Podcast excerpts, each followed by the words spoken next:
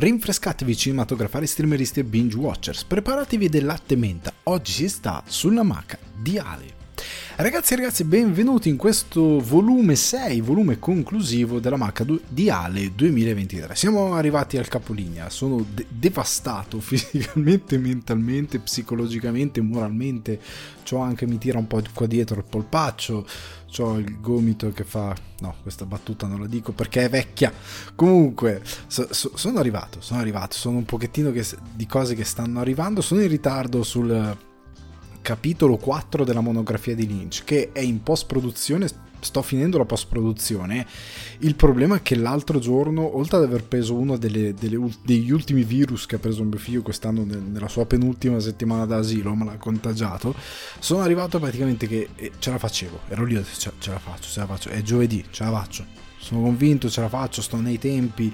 Sono arrivato a venerdì che mi ha ucciso. Cioè, praticamente tra il caldo, le cose. A un certo punto, qua, non so se avete letto le notizie, ma credo di sì. Qua c'è, qualcuno ha evocato Shenron in Lombardia. Il cielo è diventato nero. Qua, casa mia è diventato tutto nero. Cosa succede? Notte, è mezzanotte. Ho detto, sono passate 24 ore, non me ne sono reso conto.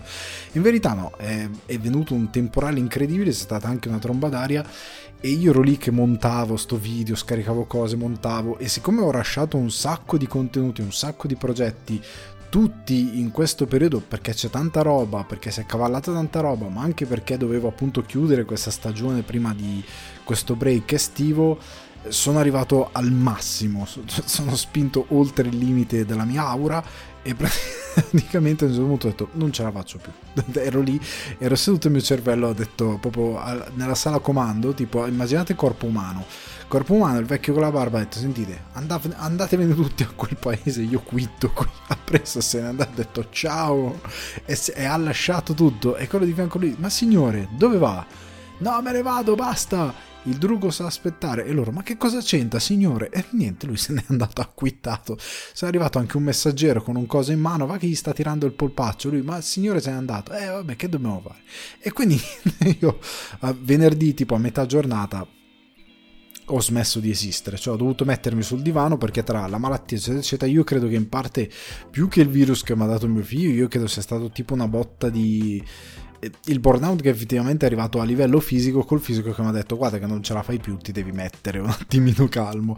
Perché comunque a livello di produzione anche se sto facendo la maca che è una cosa un po' più così ho tanta roba da fare, ho comunque tanta anche ro- roba da fare perché vi voglio comunque ringraziare per il, so- per il sostegno che avete dato a- alla maca, al divano, per quello che so darete anche per la ripresa della stagione a settembre, con le cose nuove che arriveranno, con le cose che arrivano comunque anche qualche recensioncina, Oppenheimer arriverà prima della ripresa del podcast, farò la recensione speciale, qualche altro contenutino comunque lo, lo butterò fuori prima della ripresa ufficiale di questa stagione 4 a settembre, anche perché qualcosa sicuramente succederà con lo sciopero, eccetera, eccetera. Qualcosa di sicuro di bollente arriverà ad accadere.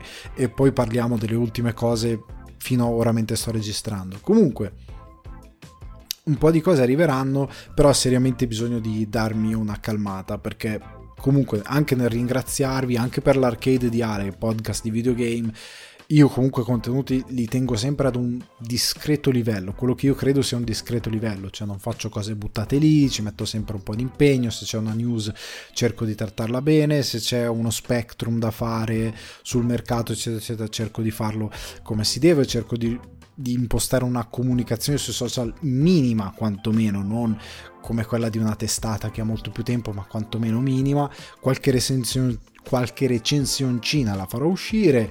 Comunque Contenuti ci saranno da settembre, lo dico già, parte i patron lo sanno, ma lo comunico anche a voi. Allora ci sarà una sorta di cambio di direzione. Ecco, questa è una cosa in verità mezza inedita nel senso che dico un po' a tutti in modo inedito. Come avete capito questa puntata della Macca sarà un po' più lunga. Quello che volevo dire è che comunque la cosa dell'Ince in post-produzione arriva, però poi mi sono messo a parlare di altre cose, però arriva il quarto capitolo, il quinto arriverà sicuramente a settembre perché fisicamente non ce la faccio a farlo. Comunque, sta di fatto che da settembre con la ripresa di questa seconda parte di questa quarta stagione del divano apporterò alcuni cambiamenti che già in parte magari apporto anche oggi stando molto attento perché voglio cambiare un po' alcuni discorsi, voglio cambiare alcuni modi di rivolgermi a certe cose perché eh, voglio cercare un po' di andare controcorrente rispetto a un certo modo di fare cose in generale. Cioè non, sono sempre uno che attacca in modo ok c'è un problema guardiamo questo problema cerchiamo di disinnescarlo e capire come risolverlo. Ho sempre questa attitudine di attaccare le cose quando le cose sono sbagliate questa cosa la continuerò a fare. Però voglio cercare anche di dare dei toni diversi nel senso di dare dei toni di mettere l'accento su cose più propositive perché quello che non noto tante volte è un cambiamento in questo senso, qualsiasi sia il progetto, cioè di cercare di fare so che il propositivo vende meno, però il propositivo è quello che vorrei fare di più. Anche con Barbie, che oggi in teoria Barbie è un terreno dove solitamente uno entra con l'accetta tipo Kratos, pronto a fare battaglia perché comunque c'ha un sacco di cose da falciare. Però voglio cercare di affrontarlo in un modo diverso e ora vedremo se mi riuscirà, spero di sì. Comunque, ci saranno un po' di cambiamenti per come sto gestendo, voglio gestire il progetto, cambiamenti ovviamente in positivo, portare più contenuti in una maniera concepita in modo diverso e più intelligente, cercare di svi- lavorare un po' di più nel lungo periodo, cosa che ho visto che quando faccio so fare bene, quindi programmare in più nel lungo periodo senza magari anticipare troppo e portarvi dei contenuti con una programmazione più strutturata e comunque niente, ragazzi, grazie, voglio entrare nel vivo della puntata perché non vi voglio annoiare con tanti discorsi. Vi ringrazio prima di augurarvi buone vacanze anche in fine puntata, però vi ringrazio veramente tanto ragazzi e ragazze per essere stati qui con me. Come sempre io vi invito ai feedback, eh, ragazzi su Alessandro underscore di Guardia, il mio account Instagram, se volete scrivermi in direct, se siete Patreon e siete parte, siete magari entrate anche nel gruppo Telegram, eccetera, eccetera, datemi dei feedback, io sono come sempre ve lo dico, sono più che aperto se mi volete dare dei feedback su anche cose che vorreste sentir trattare. Guarda, nessuno di quelli che seguo tratta questa cosa, eh, è una cosa che si può fare, cioè portate anche la vostra voce, delle proposte, eccetera, eccetera, perché io sono qua apposta per ascoltare. Ve l'ho già detto in passato, ma ve lo ricordo. Comunque, grazie ancora, entriamo nel vivo della puntata con un, un, anticipo su quello che ci sarà in titoli di coda, che è l'after show per i Patreon che hanno il tier di mezzo, diciamo vi ricordo patreon.com slash sul divano di Ali, link li trovate anche qua nelle, nelle descrizioni del podcast. Allora, voglio parlare della miglior TV, il miglior cinema e top e flop piattaforme del 2023. Ok, questo farò nel, nell'after show. Vi anticipo una cosa, che questo eh, miglior, pe- miglior cinema, non c'è il peggior cinema, miglior cinema, una miglior TV è una cosa che faccio fino praticamente a giugno. In teoria ho visto Asteroid City, del quale parlerò oggi, cioè ho visto Barbie, poi si vedeva Oppenheimer, però ho detto, mm, non ha senso, vado un po' troppo in là. Tant'è che avevo messo un film e poi non l'ho messo. Comunque, chi, chi sentirà l'after show riderà tantissimo. Comunque, al di là di questa cosa qui, eh, l'unica cosa che voglio dire è che sono un po' deluso da quest'anno di cinema perché sono stato più capace di andare al cinema perché gli impegni personali me l'hanno permesso. L'anno scorso c'è stato il trasloco, un cambio di vita piuttosto importante, è stato problematico. Quest'anno, paradossalmente, con più possibilità di andare al cinema, ho avuto meno voglia di andare al cinema, non per il cinema stesso, è un discorso che farò anche in after show, ma più che altro per le distribuzioni. Devo dire la verità, io sono stato per anni, appunto, chi mi segue tanto lo sa, in Irlanda, la distribuzione, anche se guardate il primo edizione del Divano d'Oro, seguo la distribuzione europea, quindi quello che esce praticamente mercato di riferimento UK-Irlanda che hanno lo stesso calenda- calendario a livello europeo ed è quasi equiparabile per come viene trattato fuori dall'Italia il calendario distributivo a come se fosse il calendario dei videogiochi. Cioè se un film esce esce, basta. Cioè, non è che esce negli Stati Uniti il 20 agosto e UK e Irlanda esce sa, sa quando. A volte ci sono delle differenze di calendario per il mercato europeo, però siamo sempre lì. Cioè non ti capita mai che un film che dovrebbe uscire nel 2023 no, skippa al 2024. Cioè non c'è mai questa cosa. E questa questa situazione, anche Asteroid City, e poi se ne parlerà nella recensione, perché sono un paio di dati che voglio condividere, un ragionamento che voglio fare. Asteroid City tipo esce a settembre, però eh, là è uscito a fine giugno, qua abbiamo avuto le anteprime ora a metà luglio. A metà luglio c'è anche stato un riscontro molto positivo di box office per Barbie, poi se ne riparla la recensione, un risultato mostruoso, a dire la verità, non positivo, mostruoso, quindi una roba da record e quindi ancora meno capisco certe dinamiche. Sale piene anche nei, nei, film con la distribuzione in lingua originale. Ho fatto fatica, sono stato meno invogliato per questa situazione di calendario che ritrovo che trovo assurda, ridicola, perché onestamente chi ama il cinema, chi gli interessa andare al cinema, soprattutto ora, nel 2023, come è anche la situazione di fruizione, che il film sia doppiato gliene frega meno di zero, gli basta tanto il sottotitolo, è una buona sala dove vederlo. Chi vuole andare al cinema? chi seriamente vuole andare al cinema, perché una cosa alla quale dobbiamo scendere a patti è che il pubblico di massa, il film, anche che può essere del momento perché va all'Oscar, non è incoraggiato ad andarlo a vedere se è doppiato. Cioè se lo vuole andare a vedere lo va a vedere. Cioè sappiatelo. Sappiatelo che è così. Se uno vuole andarlo a vedere lo va a vedere perché è interessato al film, all'opera, anche se c'è il sottotitolo, perché io sto vedendo così andando in sala semplicemente. Chi vuole vedere un film se lo va a vedere doppiato o non doppiato, cioè o meglio, ci deve essere. E deve essere in una finestra temporale che ha senso anche vederlo. E deve avere anche una distribuzione che ha senso che ti porti in sala. E io per via di questa situazione molte volte sono stato scoraggiato. Eh, non trovare praticamente trovare gli horror in lingua originale è molto difficile. Perché tipo Anteo gli horror non li mette mai devi andare a Luci, però Luci l'horror non tutti sono in lingua originale, ce n'è uno, quello più grosso. È noiosa questa cosa, è seriamente noiosa, nonostante abbiano 7000 sale, incredibilmente queste 7000 sale sono tutte quasi tutte per film in italiano o in inglese una percentuale molto bassa rispetto alla totalità.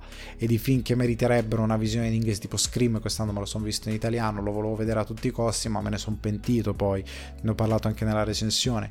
Insomma tante volte andare al cinema è diventato brutto devo dire la verità. Mi manca il sistema distributivo di quando stavo in Irlanda mi manca come l'aria, come mi manca l'aria un cinema come Lighthouse gestito meravigliosamente, che comunica meravigliosamente anche sui social. Loro per il Barbenheimer hanno fatto una comunicazione incredibile con date specifiche, post in continuazione. Se uno voleva vedere l'evento lo vedeva sicuramente, qualsiasi cosa succedeva era informato sicuramente.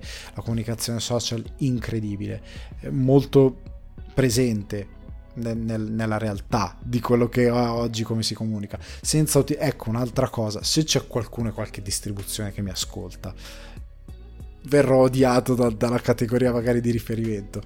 Ma Dio mio, gli influencer. Ma non portano nessuno al cinema, ma seriamente, ma parliamone. Perché inviare, invitare gli influencer a vedere Barbie è già vinto, cioè è già l'incasso del secolo senza gli influencer gli influencer non è che pompano più di tanto, diciamoci la verità. Eh, mandi un influencer a intervistare Indiana Jones, non se lo andrà a vedere, cioè non è quello che porta la gente al cinema. Non, io anche all'estero non vedo queste norme discriminanti di utilizzare così, cioè li usano qualcuno, però non è la punta. Cioè, da noi è la punta di diamante portare l'influencer a fare la comunicazione per certi film secondo me non serve, non serve veramente, soprattutto per certe opere che sono già, te, hai già vinto, non ci devi fare molto. Secondo me proprio non serve veramente a niente perché chi vuole vedere il cinema non ci va per l'influencer e tutto il resto ci andrà comunque indipendentemente dal fatto che l'influencer XYZ che fa tutto tranne che parlare di cinema eh, si fa la foto la prima del film XYZ, non, cioè non ha, non ha, veramente capisco che è costume eccetera eccetera però è un costume molto relativo. Io vorrei sapere poi quanto ritorno c'è secondo me dalla percezione che ho andando spesso al cinema è quasi, è quasi irrilevante quindi non so se ne vale la pena. Eh, e non lo dico neanche metto già le mani non è per vorrei essere invitato io non mi interessa. Io onestamente se mi dovessero invitare domani perché faccio un buon lavoro di PR alle anteprime stampa a me andrebbe bene senza farmi le foto, me ne frega niente. Poi se qualcuno mi dice fatti una foto, ok, ma a me interesserebbe semplicemente vedere il film anteprima o se ci sono anni che io mi compro il biglietto, tranne quando vado ai festival perché ci lavoro e non me ne frega assolutamente niente, non è quello il punto. È, è, è proprio una questione di trattare il mezzo con consapevolezza. Comunque, bottom line, sono andato al cinema un po', alcuni per- film me li sono persi perché non avevo la spinta per andare, perché l'esperienza di andare al cinema è un po' frustrante, dico la verità. E quindi sono un po' indietro con alcuni film. Alcuni ho visto che li hanno buttati su Sky, li stanno buttando su Sky, me li rivedrò su Sky. Mi dispiace farlo così, però non ho sentito davvero la spinta di andare a vedere certa roba in sala, per come è distribuita, per come è comunicata, per questa cosa che mancano le lingue, quindi è stato un po' triste per questo quest'anno di cinema e ho paura che non cambierà andando avanti. Dico la verità, ero molto fortunato, sapevo di essere molto fortunato a stare dove stavo. E tanti altri ragazzi che mi scrivono, con cui sono in contatto online, mi dicono ah io sto in Inghilterra, io sto lì, sto là, mi raccontano delle realtà molto simili dove andare al cinema è molto piacevole.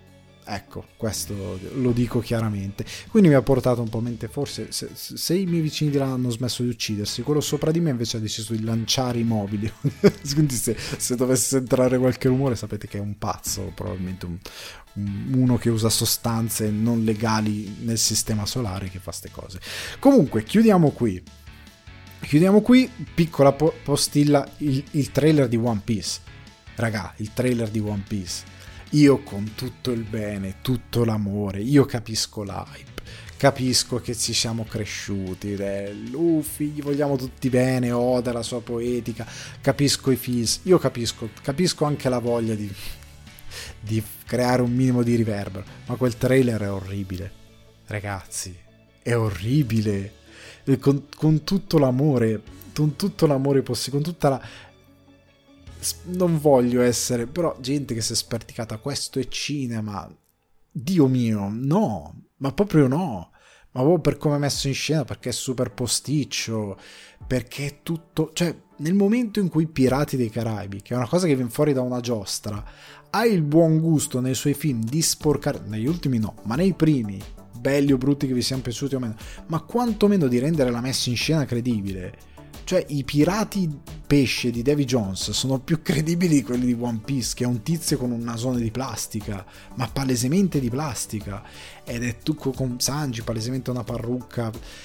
È troppo posticcio, non è credibile niente. E come si diceva quando era stato annunciato, io l'avevo detto, anime e manga, soprattutto una cosa come One Piece, così tanto sopra le righe, così tanto pop e colorata, nel tradurre quel pop e quel colore dall'animazione o dal manga al metterlo in scena in live action, devi farci un lavoro artistico e devi avere una bravura fuori scala e non è detto che ti riesca. C'è un'elevata probabilità di fallimento o sei un, un grande nel capire le opere pop in, in, azione, in live action, scusate, e quindi ci fai un gran lavoro, ma quasi sicuramente farai una monnezza. E se metti delle maestranze che non hanno delle grandi capacità e Netflix probabilmente non ci ha neanche speso più di tanto, se non ci sono riusciti con Cowboy Bebop, che lo spazio, cavolo, per quanto Cowboy Bebop è molto...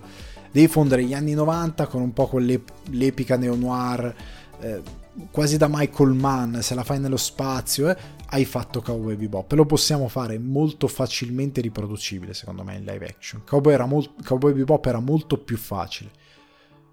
Ok? One Piece, che speranze hai? One Piece non hai proprio speranze. E quel trailer lì è orribile. Io lo voglio vedere, ma si vede già che è tremendo, è veramente tremendo. I films, mettiamoli da parte, è una roba inguardabile. ok? Comunque andiamo avanti, andiamo avanti, dai. Entriamo nell'evoluzione sullo sciopero mm, degli attori. Hollywood riparte? No. O meglio, ni.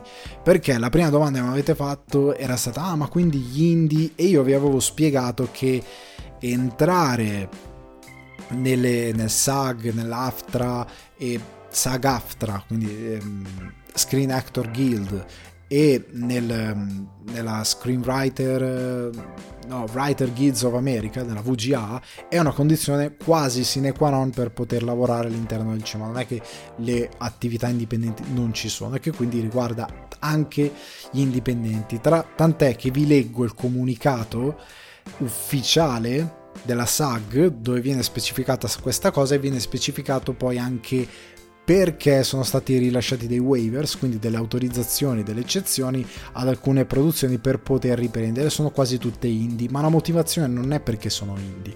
Ora vi spiego. Il comunicato è The strike order extend to production produced under the codified basic and television agreements as well as related contracts like the low budget theatrical agreement, moderate low budget project agreement, ultra low budget project agreement and special new media agreements. However, producers that otherwise fall within the scope of strike order may apply for an interim agreement.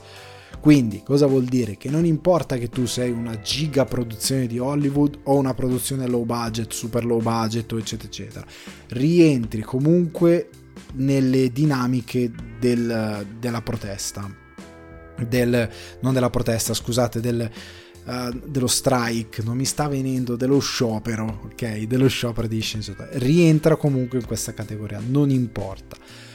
Poi loro dicono Once such applications are vetted and, if approved by SAG-AFTRA, the union offers an, an interim agreement and the producer accepts it by returning a signed copy. Once the process is complete, the performance may render services on the specific production without being in violation of a strike order. Quindi, sostanzialmente, parte legalese, diciamo, dopo che viene concessa questa autorizzazione puoi tornare a lavorare. Tuttavia questi per ora 39 film che sono stati autorizzati, di cui molti di A24, e ci sono Mother Mary di David Lowery con Anne Hathaway e Mike, eh, Michaela Coel, The Rivals and Amaziah King con Matthew McConaughey ed è un crime thriller, non è A24 ma comunque è uno dei film coinvolti. Death of a Unicorn di A24 con Paul Rudd e Jenna Ortega. Flight Risk di Mel Gibson con Mark Wahlberg. Dust Bunny, Mads Mikkelsen e Sigourney Weaver. The Yellow Tie con John Malkovich, Anniversary con Diane Lane e Phoebe Dayward, eh, Four Season, la fourth season, la quarta stagione di The Chosen, che è stato quello che ha fatto partire tu, il primo diciamo, eh, degli Angel Studios. Questi sono quelli diciamo più famosi, questi 39. Però sono arrivate centinaia di application e le stanno valutando. Ora, la discriminante, ripeto, non è che sono indipendenti, perché come letto nel comunicato ufficiale ricade sotto tutti. Loro concedono questa cosa in base al fatto che chi fa la richiesta ha delle condizioni, ve lo spiego molto genericamente, delle condizioni che sono a favore, cioè che, sono, che vanno incontro rispetto a quelle che sono le richieste dei sindacati, che quindi sono dalla parte del sindacato. Tipo A24 che non è dentro la MPTP, perché alcuni mi hanno detto, eh, ma lo danno a chiunque non è nella MPTP. Ni, nel senso che se no, la MPTP è quel sindacato diciamo che rappresenta tutte le grosse major, praticamente tutte, che hanno causato lo strike, quindi loro stanno trattando con loro, quindi è ovvio che chi ne è fuori probabilmente sarà più incline ad accettare le condizioni, le nuove condizioni contrattuali che vengono proposte. Questo è chiaro, quindi è la palissiano, ma non è la, una condizione ok, non sei nella MPTP, allora sì, devi comunque essere aperto, devi essere comunque incline, devi, probabilmente firmeranno anche dei preaccordi ad accettare determinate condizioni e ad applicarle probabilmente. A24 che non è nel AMPTP ha già accettato, stando a IndieWire e stando alle varie comunicazioni, al, al, al, all'accordo per il quale ci sarà un incremento dell'11% del salario minimo degli attori per lavorare all'interno dell'industria e che era già una delle condizioni nell'accordo proposto nel 2020. Inoltre è chiaro che molte altre produzioni hanno già accettato queste soluzioni e quindi saranno quelle che ripartiranno. La cosa che tanti stanno dicendo, sempre in faccia, sputando in faccia quel genio di Bob Iger, è che dicono com'è che A24 che è un'azienda comunque piccola che fa progetti più piccoli, accetta queste condizioni e le, tiene, e le ritiene possibili e voi che spendete miliardi di dollari per le produzioni non potete. Cioè, com- come funziona? Funziona che non volete. È una cosa diversa, perché la macchina diventerebbe più costosa nella misura in cui vi costringerebbe a rendervi conto di non buttare via soldi, perché il problema è anche che queste mega major, come abbiamo visto in tanti esempi, buttano anche via molti soldi e ultimamente ne hanno bruciati una quantità enorme, ma per colpa degli stessi CEO che non vogliono accettare queste condizioni. La loro incompetenza è assoluta, cioè sotto questo punto di vista, ed è sotto gli occhi di tutta l'industria. Quindi è una questione molto diversa. Cioè, ehm, tutti si stanno dicendo, scusate, gli indie accettano e voi che siete gigamilionari no? Anzi miliardari no? Che fate investimenti a miliardi no? È chiaro che state facendo un gioco che non è quello che, che dovrebbe essere fatto. Quindi è quello il punto.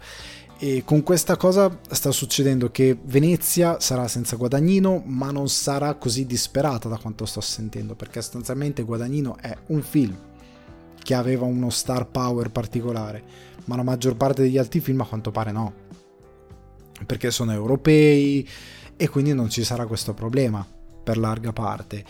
Sarà un problema per il Toronto International Film Festival perché è praticamente tutto il cinema nordamericano e quindi sarà un grosso problema. Come sarà un problema per la sessione autunnale, perché tutto il cinema autunnale, che è quello che poi compete per gli Oscar, non potrà andare alle promozioni. Si sta parlando di rimandare Dune, si sta parlando di rim- la parte 2 e di rimandare altri titoli al 2024. Il problema, come vi dicevo l'altra volta, è che rimandare significa aver fatto enormi investimenti che come per la pandemia stanno parcheggiati e nel frattempo cala l'hype, cala l'interesse, devi rispendere soldi in marketing su marketing che avevi già fatto, quindi devi fare il marketing due volte, diventa una situazione problematica. Quindi io non so se è una buona soluzione, considerando anche che lo postavo sul mio account Instagram nelle storie, uno dei giornalisti che seguo del Telegraph, mi pare, che scriva questo giornalista, questo critico, diceva giustamente una cosa che condivido nel momento in cui ora sono arrivati in sala Barbie e Oppenheimer, che è stata, e poi vi darò i dati, una delle migliori operazioni cinematografiche che ha finalmente riportato il pubblico di massa davvero in sala, molto più dei cinecomic, cioè due film enormi, ve lo anticipo adesso, è il quarto miglior weekend di box office nella storia del cinema. Cioè hanno raggiunto un risultato molto interessante. Hanno, hanno smosso davvero tanto hanno fatto tantissimo, tu non puoi congelare la tua sessione perché final- finalmente il pubblico è tornato in sala, ci ha preso gusto, magari vorrebbe venire a vedere Dune, non ci viene perché tu glielo sposti. Capisco che tu vuoi puntare su determinate cose, ma non sarebbe meglio magari finire sta trattativa, ri- ri- ri- ripensare tutto e, e sfruttare de- delle nuove cose che il cinema a livello di industria ti sta dicendo, cosa sta funzionando tanto, cosa è la nuova via per portare gente al cinema. Non sarà forse il caso di rivalutare in questo senso, io sono molto d'accordo. Io spero che sappiano quello che stanno facendo, non credo, perché gli ultimi 4-5 anni ci hanno dimostrato che non credo che sappiano bene cosa stanno facendo, però uno ci spera. Sembra un po' una follia che congelino l'intera cioè sono agli Oscar cosa ci fa? Cioè c'è un po' di roba, però c'è ancora tanta alta che deve arrivare, molto interessante. Cosa ci fa? The Flash agli Oscar? Cioè, sinceramente non c'è granché di particolarmente grosso, quindi ci sarà un po' di roba da ripensare.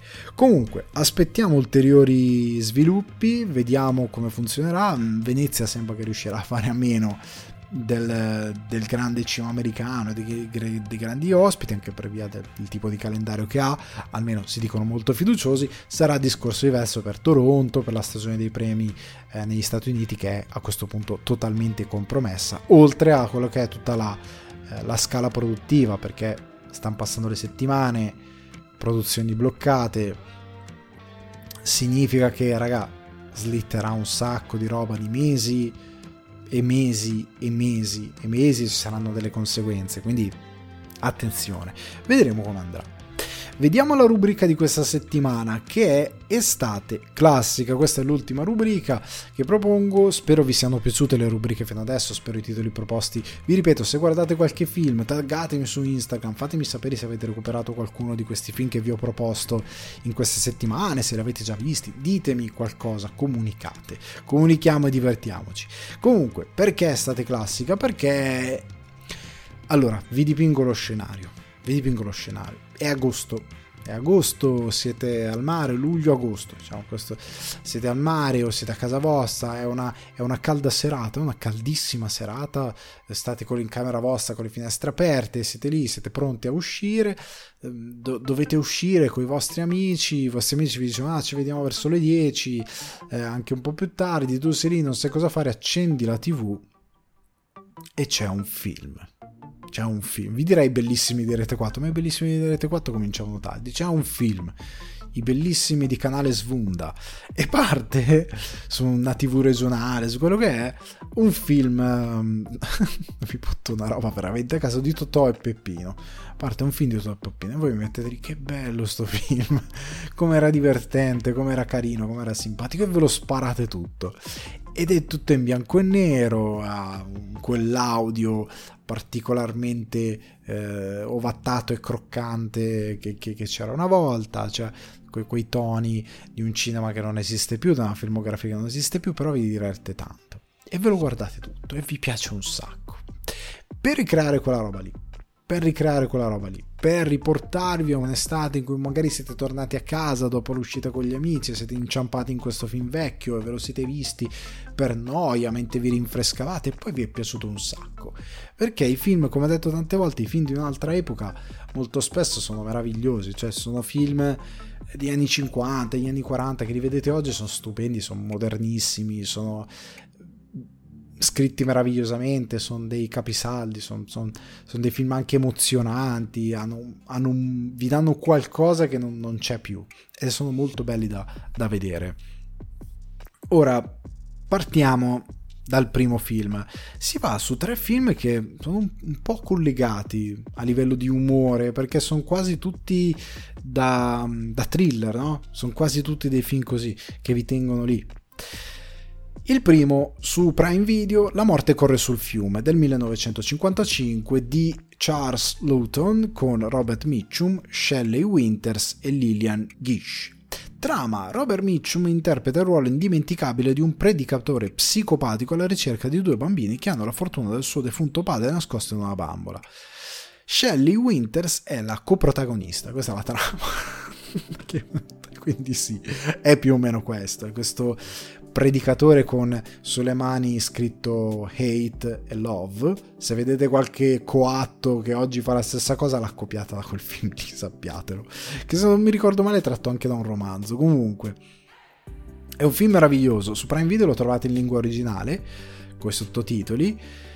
Ehm, perché guardarlo? Perché vi guardate un film di un'altra epoca che, nonostante la recitazione di un'altra epoca, nonostante eh, il, il tipo di non di regia di un'altra sì la regia di un'altra epoca però incredibilmente moderna sotto alcune cose. Come ha il coraggio di utilizzare i bambini in un thriller è molto interessante. Oggi non sarebbe fatto così bene sarebbe o, o, meglio non so chi avrebbe il coraggio in un thriller con un predicatore praticamente sociopatico violento eh, eh perché lì parte tutto con dei toni ovviamente da un film degli anni 50 però lui è un assassino efferato che ammazza donne, vedove e non a, a, ripetizione, cioè proprio uno psicopatico ed è seriamente uno psicopatico perché lui parla dei suoi omicidi con Dio, è anche una roba pesantina, cioè con dei toni di oggi la morte corre sul fiume sarebbe... Poi ha un titolo molto evocativo, La morte corre sul fiume, è molto bello come, come titolo. Comunque sta di fatto che è un film che ha un protagonista veramente forte che per il 55 dici cavolo ma hanno fatto un personaggio così che a un certo punto viene ferito diciamo così e la sua reazione è proprio è quasi terrificante anche per come è inquadrato di notte con questi tagli di luce perché era anche bianco e nero quindi andava fatto un effetto particolare. Però è veramente un film meraviglioso e ve lo consiglio perché è proprio divertente da vedere. Ed è anche divertente cercare di, di immaginare un film così oggi. Cioè fare un film del genere con una potenza ancora maggiore che puoi impostare dalla parte del cinema perché parte tutto da un rapinatore che ha appunto questa fortuna nascosta e l'affida a questi due bambini. È molto interessante anche per come dipinge il rapporto dell'America con la religione. Oggi potresti farci degli strati ancora più complessi, secondo me. Però già il film all'epoca era molto forte. Nel 55 io credo che non sono andato a controllare, però credo abbia un po' smosso qualcosa perché comunque un predicatore con odio, amo che ammazzava, anche se non era esplicito negli omicidi, era bello pesantuccio. Però La morte corre sul fiume, assolutamente guardatevelo. Sempre su Prime Video Rapina a mano armata del 1956, l'anno dopo, quasi a farlo apposta, di Stanley Kubrick con uh, Sterling Hayden, Chloe, Chloe eh, Gray, Vince Edwards e molti altri.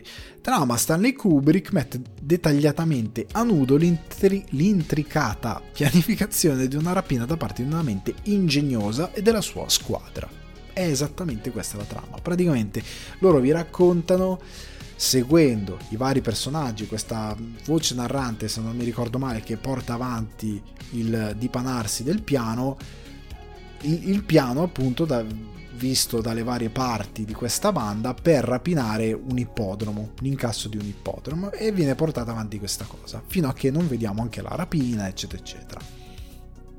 Allora, qua Kubrick già mostra le sue enormi capacità Tant'è che questo film, a livello di storia del cinema americano, è talmente importante che uno come Nolan, che è stato sempre accostato a Kubrick e che dicono tutti, ah, vuole essere il nuovo Kubrick, qualche giorno fa è stato l'anniversario del Cavaliere Oscuro. La scena iniziale del Cavaliere Oscuro, a livello di scrittura e a livello di logica, è Rapina a mano armata. È sostanzialmente... Rapina a mano armata sembra il film di quella rapina.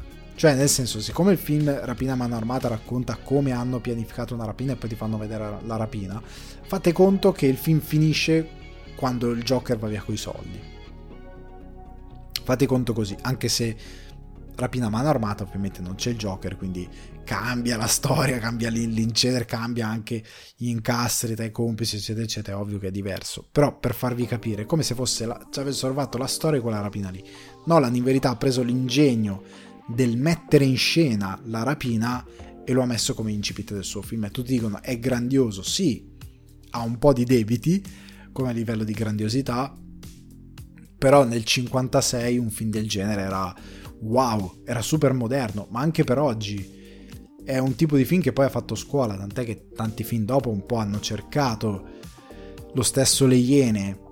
È un po' rapina mano armata, ecco anche lì le Iene di Tarantino è rapina a mano armata con un, um, una dipanazione dei tempi gestita in modo diverso, però è rapina a mano armata in modo tarantiniano, quindi è un film che ha influenzato tantissimo il cinema e ve lo consiglio perché è straordinario. E vi fa anche capire come si fa un bel thriller, come si gira una rapina, oltre al fatto che la, mm, lui quando va a fare la rapina ha una maschera da clown che è praticamente la stessa che ha il Joker in Il Cavaliere Oscuro, è la stessa maschera praticamente, uguale. Infine, l'ultimo grande film che vi consiglio di recuperare questa settimana per questa estate classica è un film che vi ho nominato più volte in diverse situazioni, titoli di coda, eccetera, eccetera è Intrigo Internazionale del 1959, disponibile su Sky Now o noleggio su Apple TV se vi dovesse andare male, ma credo che lo reperiate facilmente. Regia di Alfred Hitchcock, cast Cary Grant, Eva Marie Saint, James Mason e Marine Landau.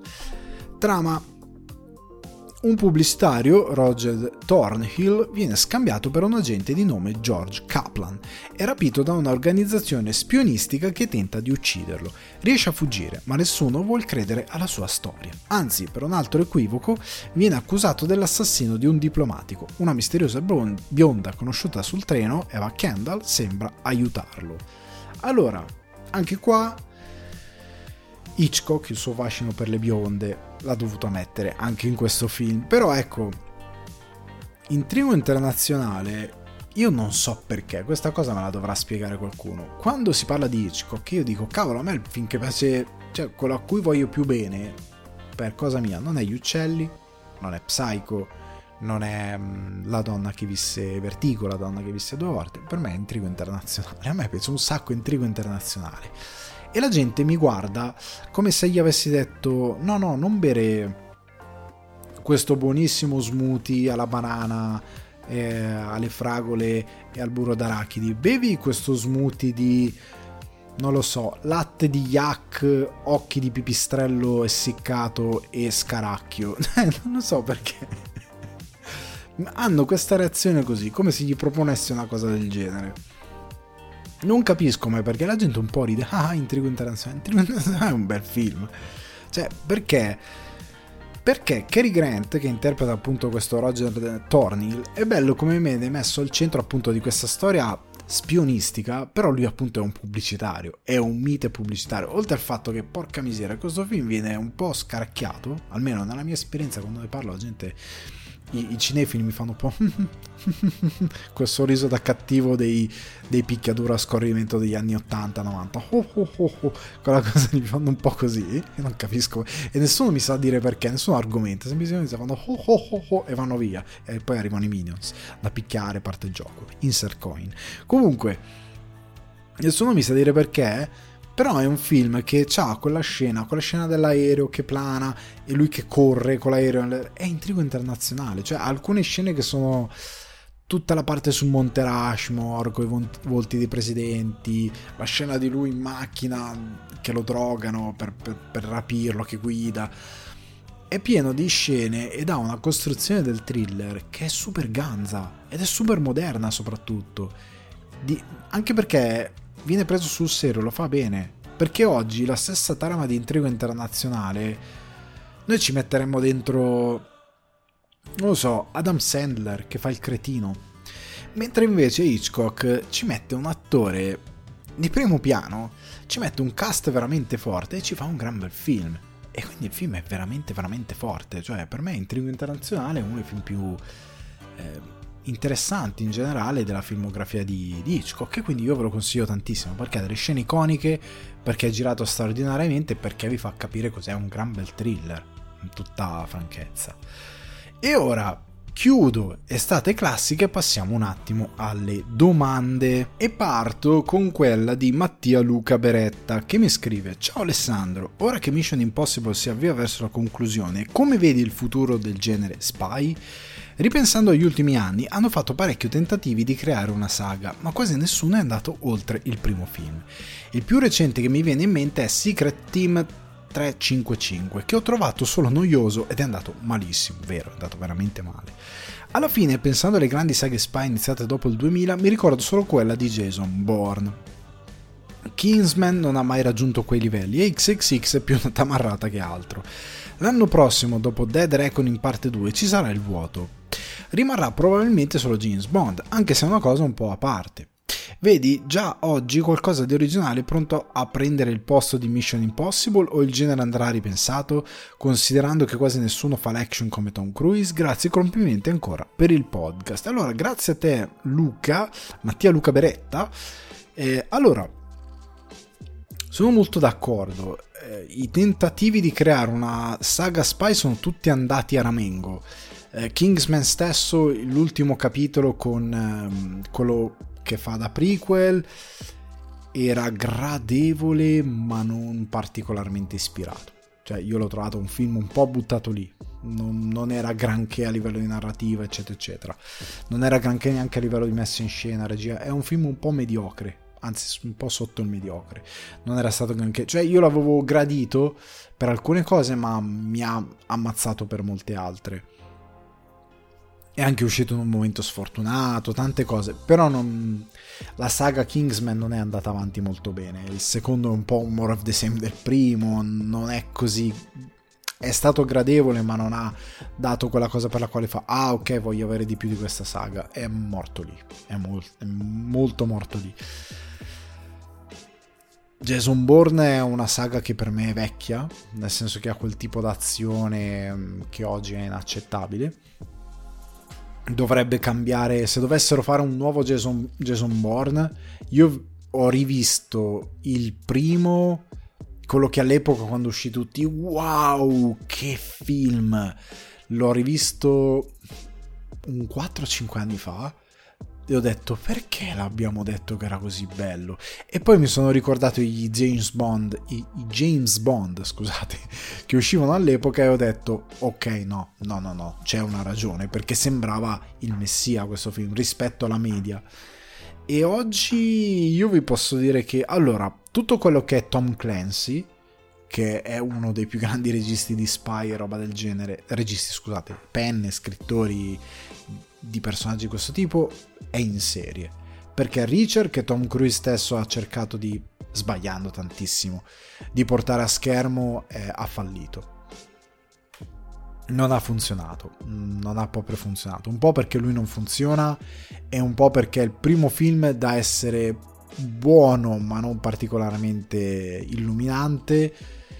Il secondo era no, era proprio no, ok, non mi ha interessato per quasi per nulla. E poi è andato bene in tv, perché invece la serie è molto gradevole. Secondo me il protagonista è più azzeccato, i tempi del racconto sono più azzeccati, perché rispecchiano più quello che è la, la, la narrativa ampia di un libro, eccetera, eccetera, quindi funzionano un po' di più. Almeno la prima stagione funziona molto di più. Anche le altre Jake Ryan, eccetera, eccetera. Jack Ryan, non Jake, con Kraminski funziona molto di più, è andato avanti per diverse stagioni. Insomma, Clancy, oddio, non si è attinto tantissimo da lui perché eh, quello con, diretto da Sollima è un buon film, però secondo me non fino in fondo è un adattamento che funziona o non funziona, se ne parlò all'epoca quando uscì, anche quello è uscito in lockdown, una cosa particolare, però è un film che funziona, però per larga parte non va tanto bene. Insomma, anche ecco Atomica Bionda, che invece era spettacolare a livello di action, a livello di narrazione era un po'... Mm, zoppicava, non era raccontato benissimo, però ci si poteva fare qualcosa con quel personaggio. Charlize Theron è grandiosa in quel ruolo e secondo me funziona lei come, come eroina spy. Allo stesso tempo, eh, cosa si può dire di, di action spy? Altre cose che hanno provato sono molto molto poco interessanti perché non, non, si sa creare una narrativa che sia di interesse. Ma lo stesso 007, questo reboot, secondo me ci devono pensare molto. E molto bene. Perché è un personaggio che rischia tantissimo di arrivare al capolinea. Perché già l'ultimo Bond l'hanno dovuto ampiamente riscrivere. Un nuovo Bond che riparte da zero ci devi pensare forte. Cioè devi pensare tanto tanto su che tipo di personaggio vuoi scrivere se vuoi tornare al sopra le righe, se vuoi mantenerti su questo tipo di mondo molto seriosi, eh, devi cercare veramente di capire che tipo di spy vuoi fare. Perché anche Nolan ha provato a fare il suo Mission Impossible con Tenet. È andata male, è andata molto male. E insomma, secondo me lo spy è molto in pericolo, è una di quelle cose che rischia di scomparire perché non ci sono delle buone idee non perché non esistano, perché là fuori prendiamo anche Splinter Cell, altra opera di Tom Clancy, che poi è diventata un videogioco, cioè, o meglio, è diventata grossa col videogioco, tu ci puoi fare qualcosa, però dovresti trovare l'attore giusto, dovresti trovare il regista giusto, dovresti trovare qualcuno che ha un piano per fare una saga come si deve. Secondo me è un film di Splinter Cell più che una serie animata, eccetera, eccetera può rendere davvero tanto. Però devi creare un personaggio forte. E lo spy è uno di quei generi che è tanto in pericolo, un po' come l'avventura. Si fa fatica a trovare qualcosa di forte a livello produttivo. Cioè, io ora se immagino. Facciamo uno spy. No, io dico no cioè XXX, togli tutta sta roba, perché anche l'idea di andare troppo sopra le righe e di tornare un po' a un'idea di spy molto camp, che era quello che voleva fare Kingsman, è pericolosa. Io a quel punto ti dico, torniamo in, andiamo proprio via, usciamo dalla scatola, andiamo nello spazio. Facciamo uno spy in una società inventata nello spazio. Dobbiamo andare proprio fuori, fuori, completamente fuori, mondi alternativi, navicelle, governi alternativi, una cosa proprio completamente diversa, imprevedibile. Cioè pensate un Mission Impossible non con Tom Cruise che corre sulle navicelle, non una cosa così, però una sorta di incrocio tra Mission Impossible e Cowboy Bebop. quel tipo di commistione, cioè che mescoli un genere con però una fantascienza di un determinato tipo, eh, può essere davvero interessante. Secondo me quello può essere un buon futuro. In generale per me anche 007 è su ghiaccio sottile, cioè può sbagliare molto facile. Non, non credo ci saranno delle grandi delle grandi uscite molto presto. È una cosa che è difficile da portare. Quindi io spero che questa mia risposta molto pessimista però abbia portato, scusate, quel colpo di tosse che mi ucciderà, delle, delle risposte che non sono tanto ok, ma che sono quelle che sono. E andiamo avanti con le recensioni, il piatto forte della puntata. E partiamo da Asteroid City. Allora, io voglio dire una cosa su Asteroid City. Anzi, prima vi leggo le specifiche e poi partiamo su una cosa. Regia e sceneggiatura Wes Anderson, DOP Robert D. Human, musiche Alexander Desplat, bellissime, cast enorme, Brian Cranston, Edward Norton, Jason Schwartzman, Jake Ryan, Scarlett Johansson, Maya Hawke, Rupert Friend, Jeffrey Wright, Liv Crabbett, Tom Hanks, Matt Dillon, Adrian Brody, Steve Carell. Durata 115 minuti, quindi un'ora e 45. Amabile. Distribuzione italiana Universal Pictures.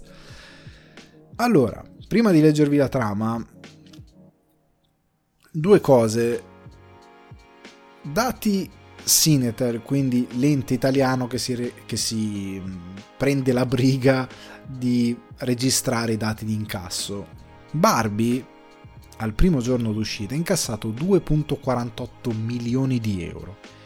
In Italia è uno sfacelo, più di, di Cinecomic, più di altro. In due giorni ne ha incassati 5.7 di milioni.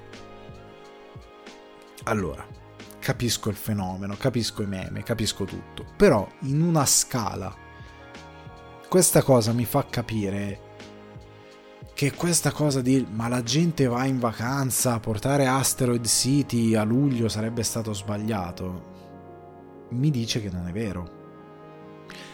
Perché i numeri che sto vedendo al box office sono dei buoni numeri, di gente che può andare al cinema. E Asteroid City, che è un film molto per un pubblico ancora più specifico, mi fa capire che quel pubblico ci andrebbe al cinema a vederlo, quasi sicuramente. Quindi a maggior ragione, considerando che questa uscita alla quale sono andato non era un'anteprima stampa, era un'uscita dei, dei film selezionati a Cannes, che a questo punto, anche se veng- verranno distribuiti più avanti, sono usciti nel 2022, eh, 23, scusate, perché effettivamente ne hanno distribuiti, però mi fa capire, anche se sfortunatamente non ho dei dati su quanto abbiano incassato questi film nei vari cinema che hanno aderito a questa rassegna, però io sono andato alla sala della piena, era in lingua originale, era venerdì sera se non ricordo male, la sala era piena. Piena, piena a tappo. Venerdì o giovedì sera, adesso non mi sto ricordando, forse giovedì sera. Era piena a tappo. Cioè, non c'era un posto in sala. Era una bella sala, grande, Danteo, Palazzo del Cima, bravissimi.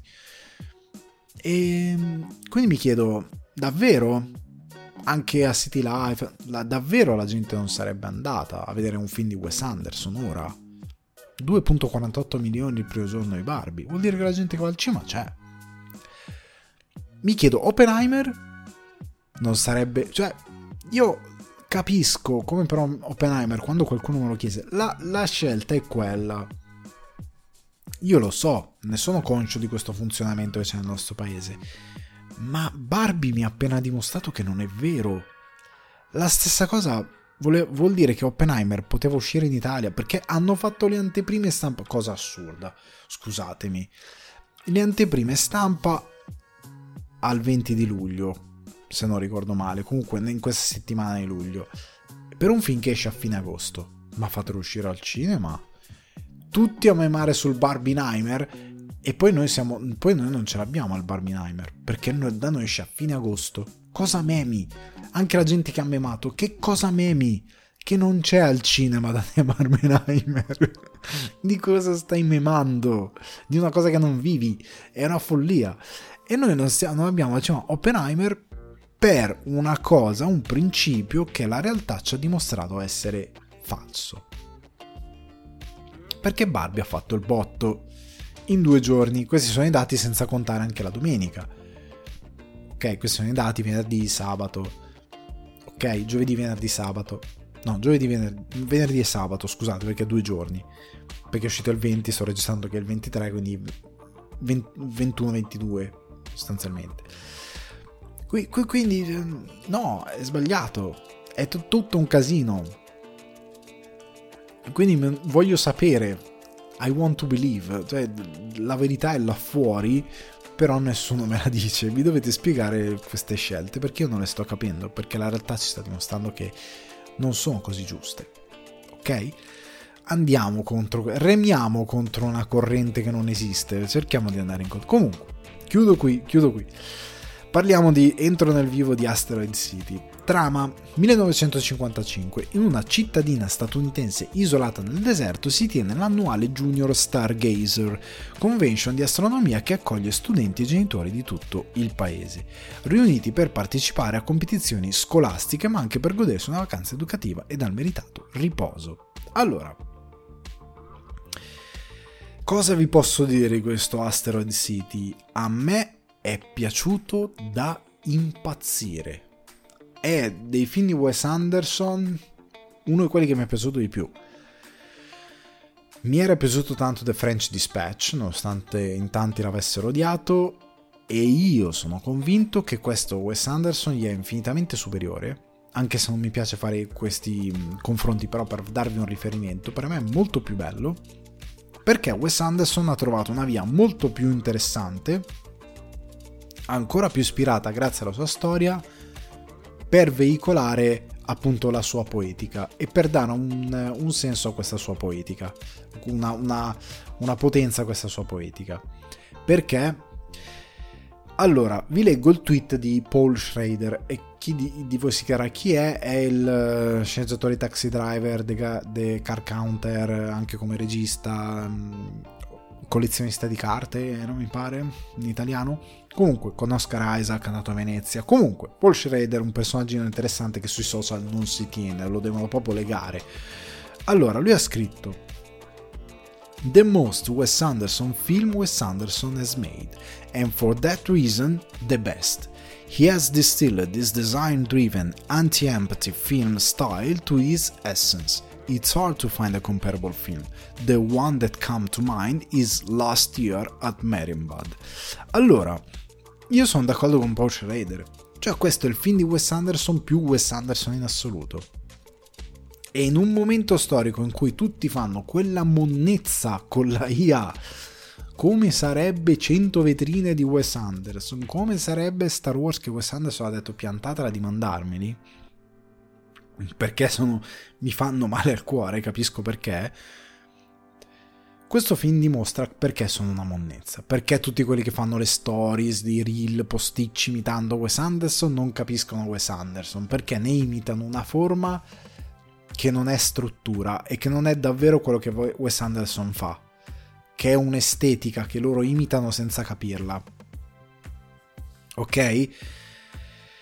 Perché perché lui dice è il film più Wes Anderson di sempre, perché lui ha preso davvero la sua poetica e l'ha distillata in questo film che fa di queste caratteristiche una via del racconto basata sulla poetica della sua scrittura, nel senso che senza potervi dire nulla, ma il sistema che lui trova per dare forma a Asteroid City, per raccontare Asteroid City, questa sorta di storia dietro la storia nella storia, ok? Questa cosa bellissima che lui fa, ti dà ancora più senso al modo in cui lui mette in scena i film.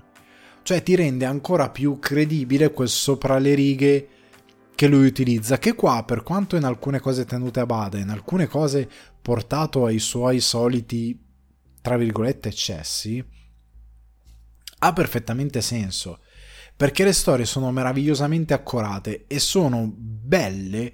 La storia tra eh, Scarlett Johansson, cioè la storia nel senso di il rapporto tra Scarlett Johansson e Jason Schwartzman, i due personaggi, il rapporto di Schwartzman con i figli, eh, il rapporto anche che ha Tom Hanks con Schwartzman perché loro sono collegati. Eh, il rapporto come è utilizzato Brian Cranston è meraviglioso, anche Edward Norton il doppio volto di Jason Schwartzman stesso. Insomma, è un film che ha tutti questi validi livelli di lettura che gioca con i personaggi e ha sotto alla base una storia emotivamente molto potente e anche molto ingenua e divertente, eh, soprattutto quando arrivano gli alieni, come si vede nel trailer che arriva un disco volante, è bellissima quella scena lì, però ti fa capire la logica che mette Wes Anderson nel giocare con i suoi film e col modo di fare film e il cuore che gli mette e la passione che gli mette. E c'è una scena con Margot Robbie che è parte del cast perché il cast ha tanti ecco una critica che viene fatta a Wes Anderson è eh ma questo attore meritava più spazio ragazzi non, tu, non, si può essere sempre protagonisti. Usare bravi attori. Cioè, il bravo attore non è solo il protagonista, sono tutti bravi attori. Un bravo attore è anche bravo a fare un ruolo secondario, ad avere pochi minuti a schermo. Prendete in Harvey Keitel in Le Iene. Cosa sta a schermo? Pochi minuti. Prendete John Turturro, il grande Le Boschi. Sta a schermo pochi minuti, ma è grandioso. E tanti ora dicono, eh, doveva avere più spazio. No, è sbagliato il ruolo è grandioso in quella piccola quella piccola nicchia. E il ruolo che ha Margot Robbie in questo film è bellissimo bellissimo. Cioè, quando poi lo, vrede, lo, vedrete la scena mi ha rotto il cuore. Proprio il cinema è detto pa! E ho detto ma sei scemo Wes Anderson? Sì. aia, aia sei scemo. Si fa così. Proprio io ho detto così a Wes Anderson al cinema.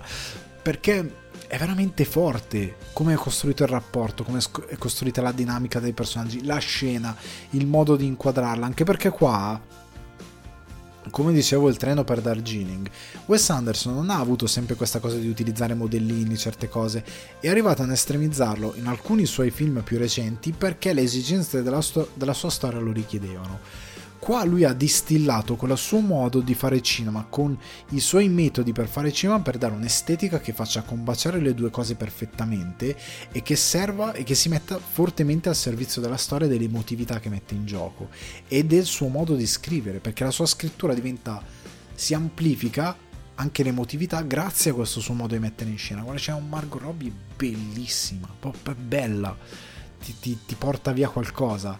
E anche il modo in cui poi continua da quella scena lì ti fai no no come, come lasciare andare via la mano di qualcuno no? È, è, molto, è molto bello. È proprio molto bello e molto poetico. E come dice anche Guillermo del Toro unique signature.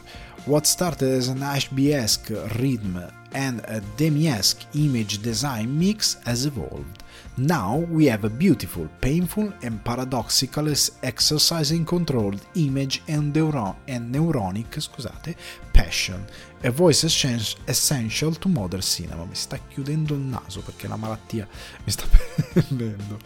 Uh, the design is a sleight of hand misdirection to eventually get affected by the emotion. There is, n- there is so much order because so much frailty and essential loneliness is contained within The Lines. Questa parte è la parte più bella del, del, del commento del toro, quello che vi dicevo prima. Il design è una sorta di, ehm, di colpo gobbo, una cosa che vi porta fuori strada, ma che impatta tantissimo la parte emotiva, le emozioni. E c'è molto, lui dice order, eh, c'è molto controllo, c'è molto ordine, perché lui è molto metodico, ok, nel suo modo di fare cinema, molta ehm, diciamo fragilità e un eh, essen- essenziale mm, solitudine che è contenuta tra le linee, tra le linee del film. Eh, o forse intende dire non credo sia tra i dialoghi, però potrebbe essere anche quello inteso. Credo sia tra le righe. Comunque, al di là di questo, lui dice molto bene, perché come vi dicevo prima il modo di fare i cinema di Wes Anderson, che è al servizio della sua scrittura, dà un'emotività al film e una grazia al film stratosferiche. E mm, il film più, più passa il tempo e più mi cresce. Mi era piaciuto tantissimo quando l'ho visto, però passano i giorni e più continuo a ripensare a determinate cose. Perché Wes Anderson ti rende anche molto... Mm, come dire, molto delicato anche un nudo totale. frontale e non vi dico mm, nient'altro. Però lui riesce a far passare così in sordina tante cose, riesce allo stesso modo a darti un senso di tristezza, darti un senso di comunque allegria scanzonata, eccetera, eccetera, tramite questo film che per me è molto ingegnoso e molto intelligente sotto diversi aspetti, anche soprattutto dal modo in cui scrive e decide di dare un ritmo, una dimensione alla storia, io l'ho adorato. Perché il trailer eh, ha portato al cinema tutti gli amanti di Wes Anderson, al cinema tutti quelli che magari si sono innamorati solo di una certa estetica un po' più recente, ha allontanato un po' certi detrattori del, dell'ultima cosa e porta un po' tutti fuori strada poi quello che è davvero il film. Ed è la cosa più sorprendente, ed è la cosa più bella del film, che Anderson a fare esattamente se stesso, ha evoluto se stesso e l'ha portato su un altro piano. E ti dà esattamente un film di Wes Anderson che però fa molto di più di quello che già sapeva fare molto bene. E quindi mi è piaciuto veramente, veramente tanto. E vi ripeto, il cast è grandioso tutto. Secondo me forse l'unico attore, l'unico che ho trovato un po' fuori posto e forse il suo essere fuori posto fa un po' bene al, al film stesso in base al personaggio che fa, è Tom Hanks. Tom Hanks, nonostante abbia anche un, un, bel, uh, un bel momento di regia con Tom Hanks nell'inquadrare un dialogo al telefono, non l'ho trovato perfettamente a suo agio con Wes Anderson, non so come dirvelo. È uno di quegli attori che secondo me non, non, è riuscito a entrare molto bene nella logica di quello che voleva Wes Anderson, nonostante per certi versi funzioni anche, però l'ho trovato un po', un po staccato. Steve Carell invece è perfetto, anche se si capisce un po' che, che, quel ruolo era Bill Murray, che un po' compare, fa la sua cosa e se ne va. Si capiva un po' che era così, però Steve Carell fa il suo ed è secondo me perfetto. Andiamo avanti con l'ultima recensione che è Barbie. Ovviamente Barbie di Greta Gerwig, sceneggiatura di Greta Gerwig e Noah Baumbach, DOP Rodrigo Prieto, musiche di Mark Ronson e Andrew Wyatt, cast Margot Robbie, Kingsley Ben Adir, Ryan Gosling, Will Ferrell, John, John, Cena, John Cena, scusate, Helen Mirren, Michael Cera, Sim Liu, Dua Lipa, Alexandra Sheep e molti, molti altri. Durata 1 ora e 54, quindi quasi 2 ore, distribuzione italiana Warner Bros. Pictures. Allora, trama molto semplice, Vivere a Barbiland significa essere perfetti in un luogo perfetto, a meno che tu non stia attraversando una crisi esistenziale, oppure tu sia un Ken, e questa è effettivamente la, la trama di Barbie.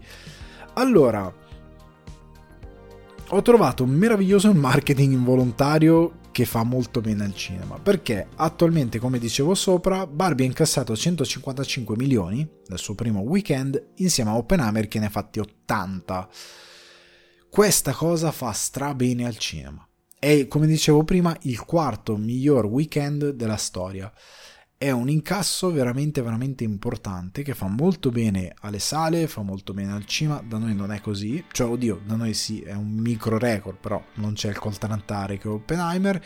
E questo Barbieheimer è stata una delle cose più probabilmente involontarie perché si volevano fare concorrenza, ma è una tempesta perfetta eh, tanti vogliono dare il merito ai meme. No, è una tempesta perfetta, cioè hanno messo due perfetti opposti e in qualsiasi epoca questa cosa sarebbe stata su tutti i giornali, ci avrebbero fatto vignette, ci avrebbero fatto qualsiasi cosa. Ora si usano i meme, ma la comunicazione è sempre quella.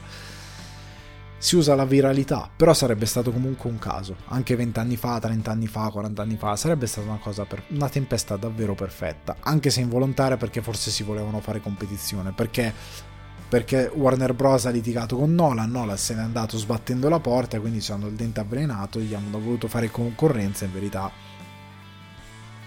la cosa ha giocato un po' a suo favore, Nolan sta, ha vinto comunque la situazione.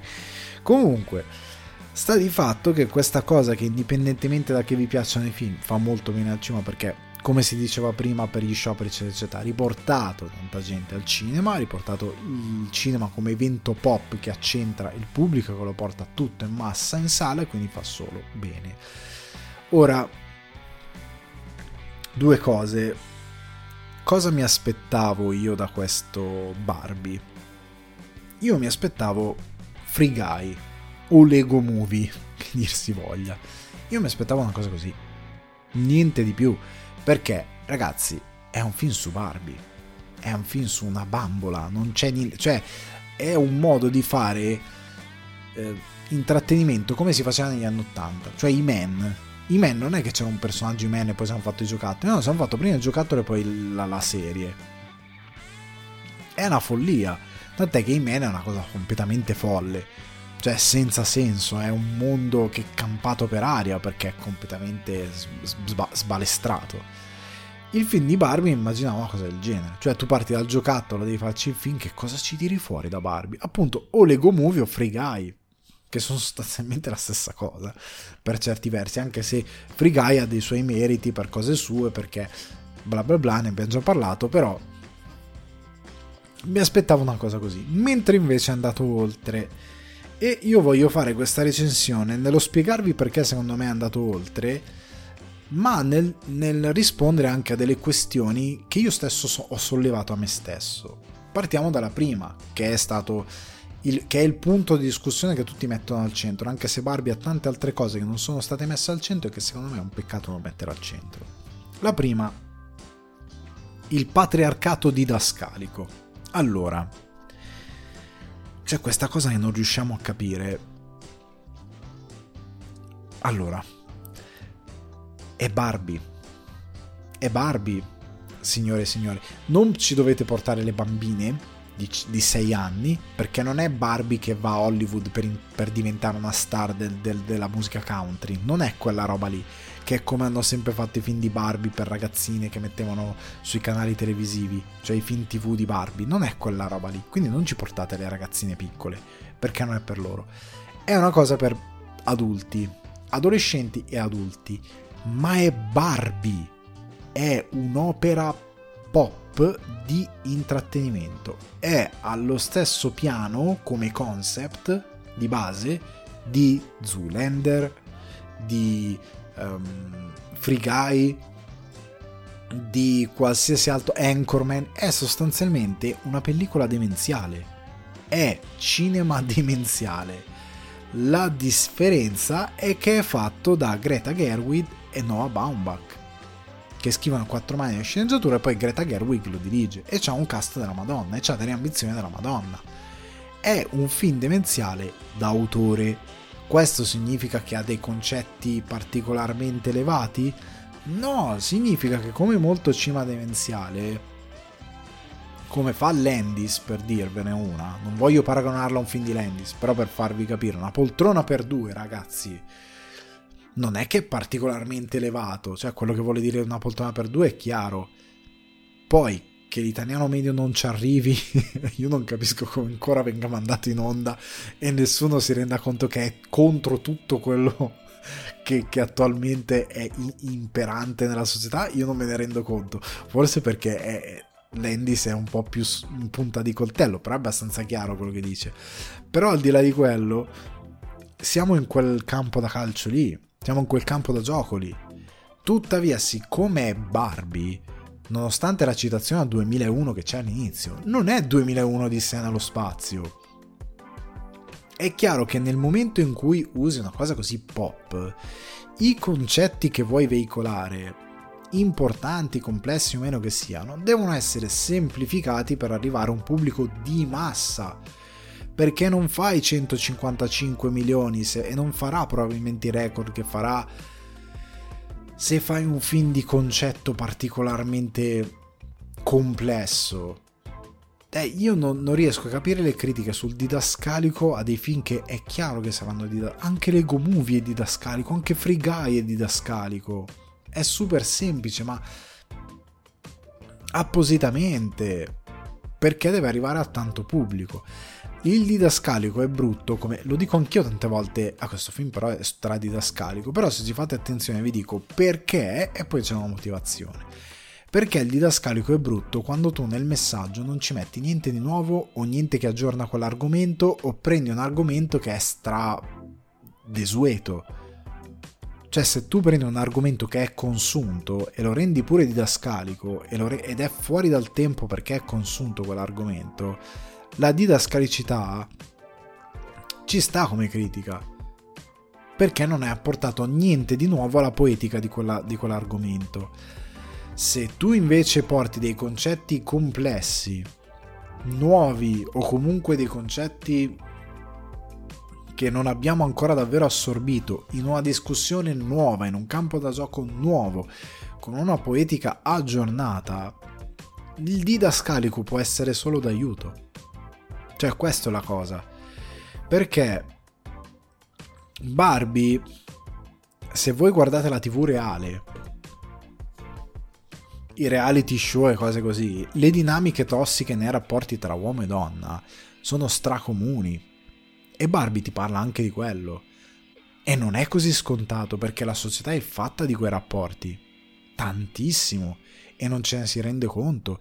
E siamo ancora in una società criticata da Barbie. Tantissimo ci siamo dentro. Solo che come fa, passa tramite una certa battuta il, il patriarcato ora è tipo deep state, cioè una cosa sotto banco, però c'è ancora, cioè ufficiosamente non esistiamo, è tipo i Men in Black, ufficiosamente non esistiamo, però sì, cioè io me la prendo nel, nel didascalico tipo, ecco, Men in Black è quello nuovo, eh sì, dobbiamo cambiare nome, quella battuta lì è idiota, quella battuta lì invece è idiota, stupida, dovevi scrivere una cosa un po' più intelligente, o non scrivere questa vaccata. Barbie invece che ha un intero costrutto, fa una cosa molto più interessante di quello che invece uno perché se ti senti offeso da Barbie, torniamo, giriamolo in questa cosa, se ti senti offeso per il patriarcato contestato da Barbie, come dice Gervais, l'offesa è un sentimento molto personale e se questo film ti offende o ti fa sentire in pericolo in qualche modo, devi seguire dove va la puzza e probabilmente la puzza è verso di te, non verso il film. C'è questo da dire. Se ti senti minacciato da un determinato messaggio, probabilmente non è il messaggio e come è esposto, probabilmente c'è qualcosa tu. Se tu sei a posto e capisci cosa sta facendo il film e capisci la superficialità perché sì è didascalico però c'ha un qualche stratino e tu sei allo strato 1 e ce ne sono diversi ed è questa la cosa interessante di Barbie perché vogliamo parlare di un film sempre di Greta Gerwig che può essere più interessante per certi messaggi sul femminismo. Ragazzi ha fatto Piccole Donne qualche anno fa. E Piccole Donne non è così didascalico. È un po' più complesso di Barbie chiaramente tratto da un romanzo di un certo tipo. Non è, non è una bambola della Mattel Piccole Donne. Quindi è chiaro che ti vai a vedere Piccole Donne se cerchi qualcosa di un pochettino più eh? perché quello è l'opera che probabilmente fa per te ma se ti vai a guardare Barbie devi capire che un certo tipo, un primo strato di lettura sarà super schietto, poi nei, nei, negli stati del mezzo c'è qualcosa di più interessante. A me ad esempio ha fatto ridere tantissimo e lo conferma un po' la realtà delle reaction a Barbie, come la fragilità di questo uomo macio eh, patriarcale che viene presa in giro nel film sia incredibilmente ridicola. Perché, come dicevo prima, se ti senti minacciato e offeso da Barbie, porca miseria. cioè, macio coi cavalli, come fanno a vedere lì, è, è seriamente un, una, una buffonata. L'uomo con lo spido di due misure più piccole, l'uomo che tipo Donald Trump, no? che si fa si, gli fanno questi ritratti lui tutto muscoloso in verità è un, è un, scusate ma è un vecchio che non sta in piedi e non è mai stato fisicamente un uomo attraente e avvenente è un poveraccio sotto ogni punto di vista scusate ma lo devo dire. Però un conto è la tua visione di te stesso come uomo tant'è che c'è una battuta sullo Snyder Cut che è molto rappresentativa di una certa parte di gente che si offenderà e si è già offesa per Barbie quindi si parla di, ah ma questi che si offendono in continuazione, tu ti sei offeso per Barbie, per come ti prende in giro, vuol dire che il film c'ha ragione. E quel tipo di, di fandom che ha lo Snyder Cut è molto macio, rendere le cose oscure. Non voglio dire che mi piacciono i fumetti perché in verità me ne vergogno di Superman e Batman, ma se qualcuno li fa che ammazzano tutti tutto scuro macio, allora, allora è fico, lo posso dire. Mi sento più maschio ad amare una cosa che in verità sarebbe per ragazzini e non lo voglio dire perché è quello il significato e Barbie è un po' così. E la battuta sullo Snyder Cut è esattamente abbraccia questo concetto, quest'idea di maschio macio ridicolo, come lo pseudo intellettuale noioso ridicolo. A me ha fatto divertire un sacco questa cosa, perché è la realtà, questa cosa di loro, coi cavalli, con Ken che è un deficiente, perché è parte della poetica del demenziale, dove un po' il tra virgolette villain è sempre un cretino, in qualsiasi demenziale, come lo è anche un po' il protagonista, anche Barbie non è che è una cima come tutte le altre Barbie non è che sono proprio una cima, sono tutti un po', un po' Zoolander, non ce n'è uno particolarmente elevato lì dentro, perché è parte del genere demenziale per certi versi, e quindi Ken è proprio un cretino, è veramente un ah, pensavo c'entrasse coi cavalli, però poi fa, fa, fa, schiantare quella cosa lì. A livello di scrittura loro hanno fatto un grande lavoro. Quindi quelle che sono state le mie aspettative sono state un po' sovvertite per molti versi, perché il film ha dato un'altra direzione. E quello che abbiamo avuto è quest'idea del, dello stereotipo e della narrazione femminile eh, che si sente in, in, in, in, dovere di liberarsi da questa figura che è impostata, che gli viene appiccicata addosso, e parte tutto dalla riflessione sulla morte. Eh, io non, non, so perché io impazzisco per questa cosa. A me ha colpito molto perché tutti hanno. È patriarcato, cavolo, ma la prima, Barbie, la prima cosa. Cioè, il primo pensiero, insieme ad altri, è la morte. È una cosa super grim, in un mondo tutto colorato rosa, la prima cosa che pensi è la morte. E, e la fragilità della vita, e il fatto. E la potenza delle icone, però in particolare il fatto che se tu sei imbrigliato in qualcosa, e non riesce a venirne fuori. Poi è bello per come viene portato avanti perché questo, quello che succede a Barbie, lei va nel mondo reale per delle ragioni XYZ che non vi dico, però per come si collega alle altre due protagoniste, le altre due protagoniste del film, è molto potente a livello di poetica sotto questo punto di vista perché ti fa capire nella realtà cosa uno arriva a pensare. Cioè, la morte è una cosa mo- da sempre molto potente perché è inevitabile, inesorabile, colpisce tutti eh, poi qua c'è la gente che si tocca le balle, le tette. È, scien- è scienza, ragazzi. c'è poco da toccarsi, nessuno è immortale, anche se qualcuno ci spera, ma non è così. Però sta di fatto che eh, è una di quelle cose molto potenti perché ti fa capire che cavolo, non puoi arrenderti a certe cose perché tu hai quello spettro lì molto grosso e molto potente che ti fa riflettere tantissimo su chi sei, cosa stai facendo, dove stai andando, se stai vivendo la vita che vuoi vivere, se ti senti eh, giusto nel rimanere chiuso nel ruolo che ti hanno dato, se poi c'è quel discorso bellissimo che viene fatto su tutte le cose che cioè le, le, donne hanno un manuale di cose che devono fare e non fare, limiti che devono valicare e non valicare. E chi dice che non è vero, basta guardare cosa è successo anche a livello necro- di cronaca nelle ultime settimane in Italia. Con persone potenti, sempre per dire che non è vero che c'è questa cosa, non è vero c'è questo, come dicevo prima, scherzato, deep state. Di... No, no, non è vero. Eh, questi, questa società.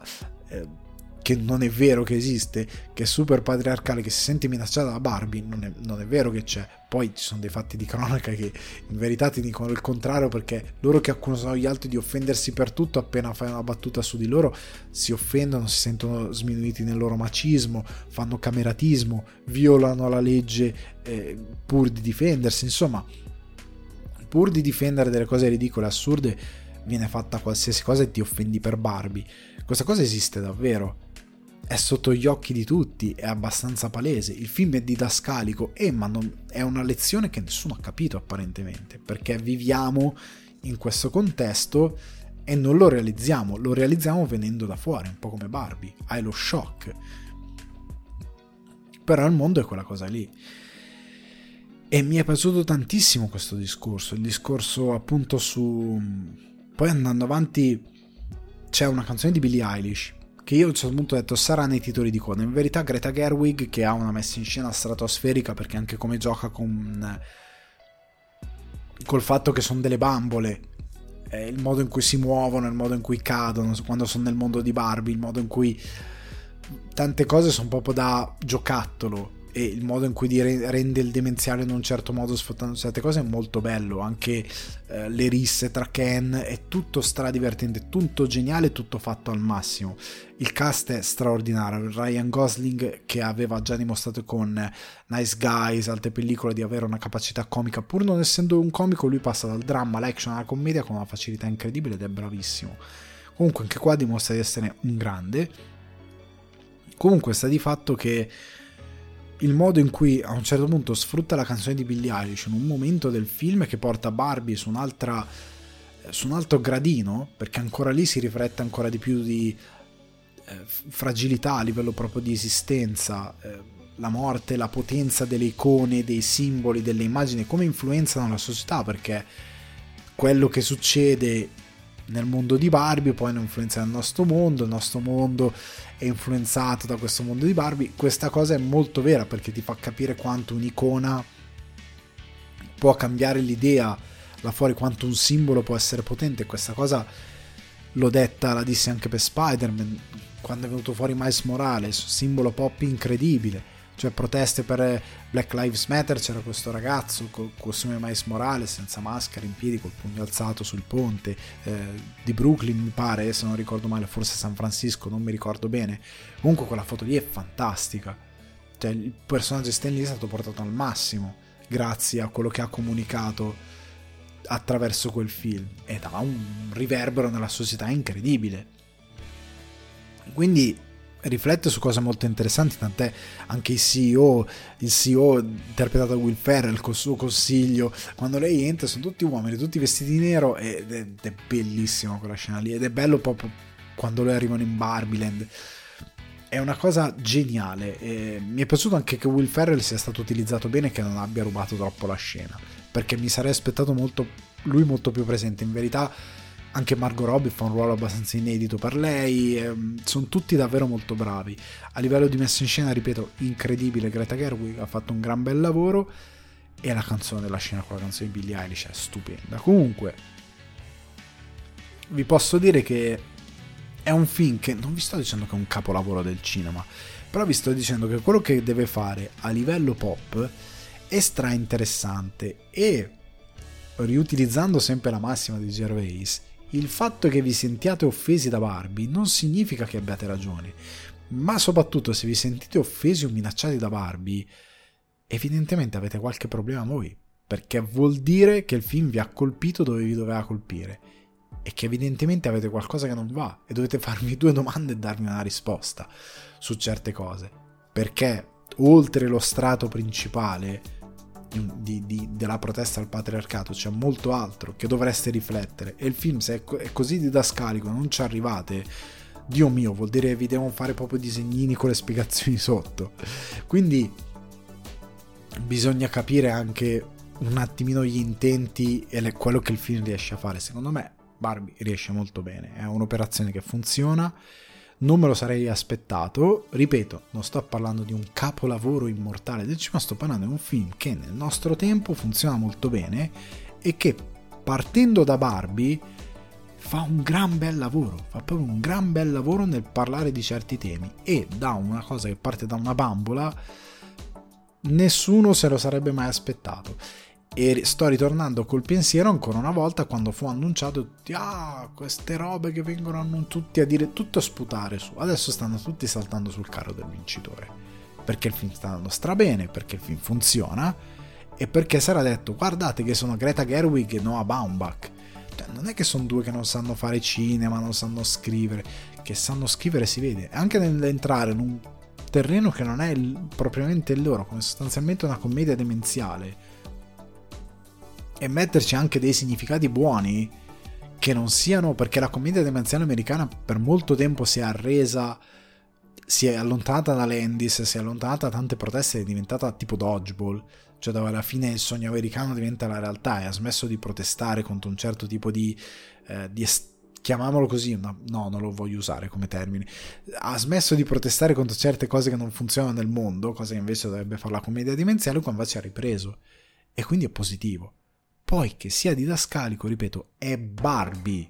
Deve farlo perché è una roba della Mattel che deve arrivare a quante più persone possibile. E quindi è, è buono che questo film passi il suo messaggio e secondo me è un ottimo risultato che tanta gente si senta minacciata, perché vuol dire che funziona. Quindi ragazzi e ragazzi, io a questo punto vi saluto, eh, vi, lascio, vi lascio con buone vacanze, fate i bravi. Se potete andate al mare, eh, non uscite nelle ore più calde, bevete tanta acqua, mangiate l'anguria che è buona mangiate le granite, se andate in Sicilia mangiate le granite però nella zona di Catania, se non andate a Palermo a mangiare le granite, che non le fanno buone, ti danno quelle, che non sono quelle robe lì col ghiaccio. Comunque, eh, patreon.com slash sul di Ale per supportare il progetto, altrimenti condivide, vado a caso in questo finale, questa settimana che è l'ultima puntata, Spotify, Apple Podcast, votate, eh, Amazon Music, Acast, il canale YouTube Alessandro Di Guardi per chi non gli piace i podcast perché, perché gli piace l'essenziale, attivare la campanella, iscrivetevi, votate i podcast, condividetevi, eh, viva Wes Anderson e viva Greta Gerwig. Un saluto, ciao!